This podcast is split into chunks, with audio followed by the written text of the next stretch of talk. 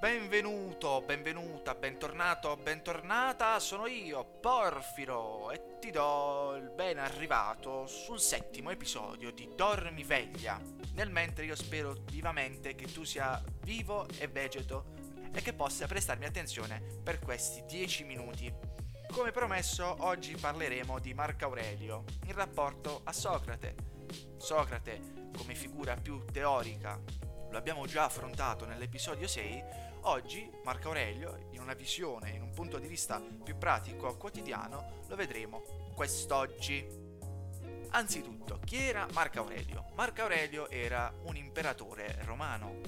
Qualcuno direbbe, hai detto pizza e fichi? Sì, era un imperatore romano, ma questo conta veramente poco. Perché se Marco Aurelio era un imperatore, Epitteto o Epitteto, non ne ho la più pallida idea, lo chiamerò Epitteto, forse mi ripeto ma non fa niente, ripetita Juvent, Epitteto era uno schiavo.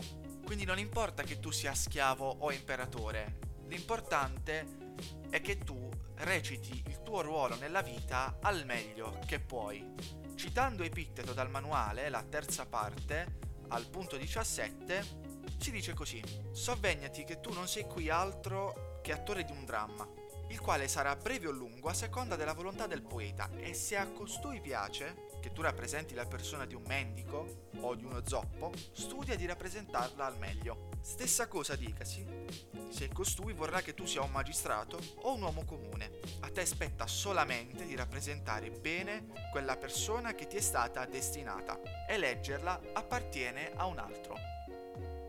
Questo senso al creatore, per capirci. Perciò, tralasciando i pregiudizi, quello lo poteva fare, quello no, lui aveva le possibilità, io no, cominciamo a vedere Marco Aurelio.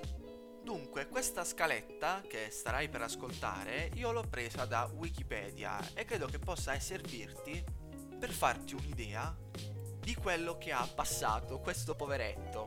Marco Aurelio si è sposato con Faustina, si è ovviamente formato, Durante la sua vita gli sono morti i parenti ed è diventato principe, poi imperatore e ha condotto una guerra, la guerra partica, ha condotto le guerre marcomanniche che prendono appunto da lui il nome, ha subito la peste antonina, eccetera, eccetera, eccetera.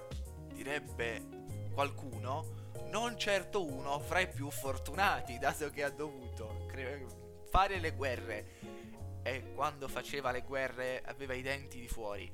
Subire la peste e al contempo gestire o contempo gestire se stesso e uno stato intero. Ma in tutto questo cosa c'è di molto bello? Che Marco Aurelio si riservava sempre del tempo per la famiglia, nonostante fosse imperatore. Perché noi pensiamo che l'imperatore sia uno che abbia tutto il tempo del mondo. Beh, non è così, specialmente con tutti gli impegni burocratici, eccetera, eccetera, che uno può avere.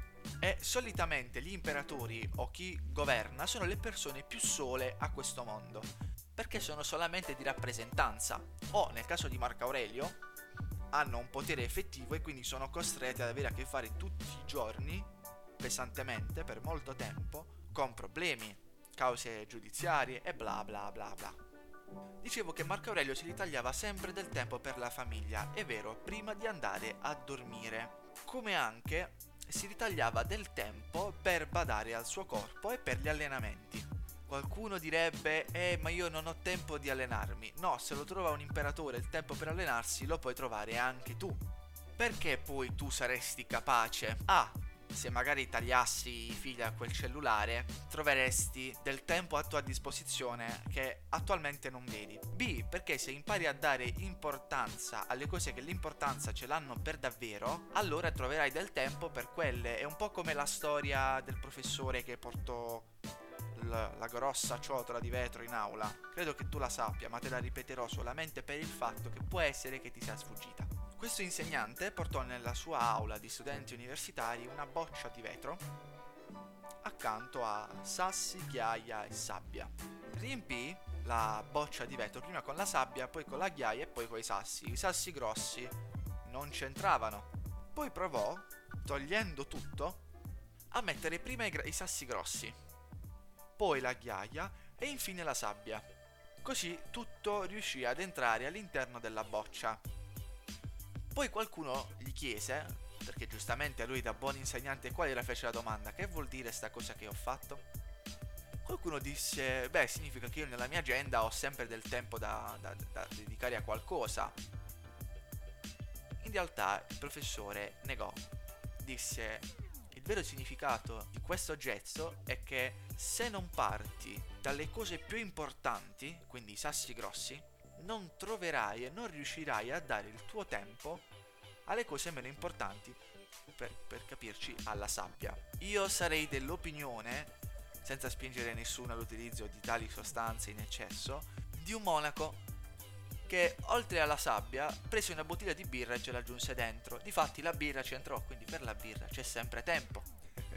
Scherzi a parte, le cose importanti della tua vita ovviamente non te le posso dire io, posso darti dei principi da seguire.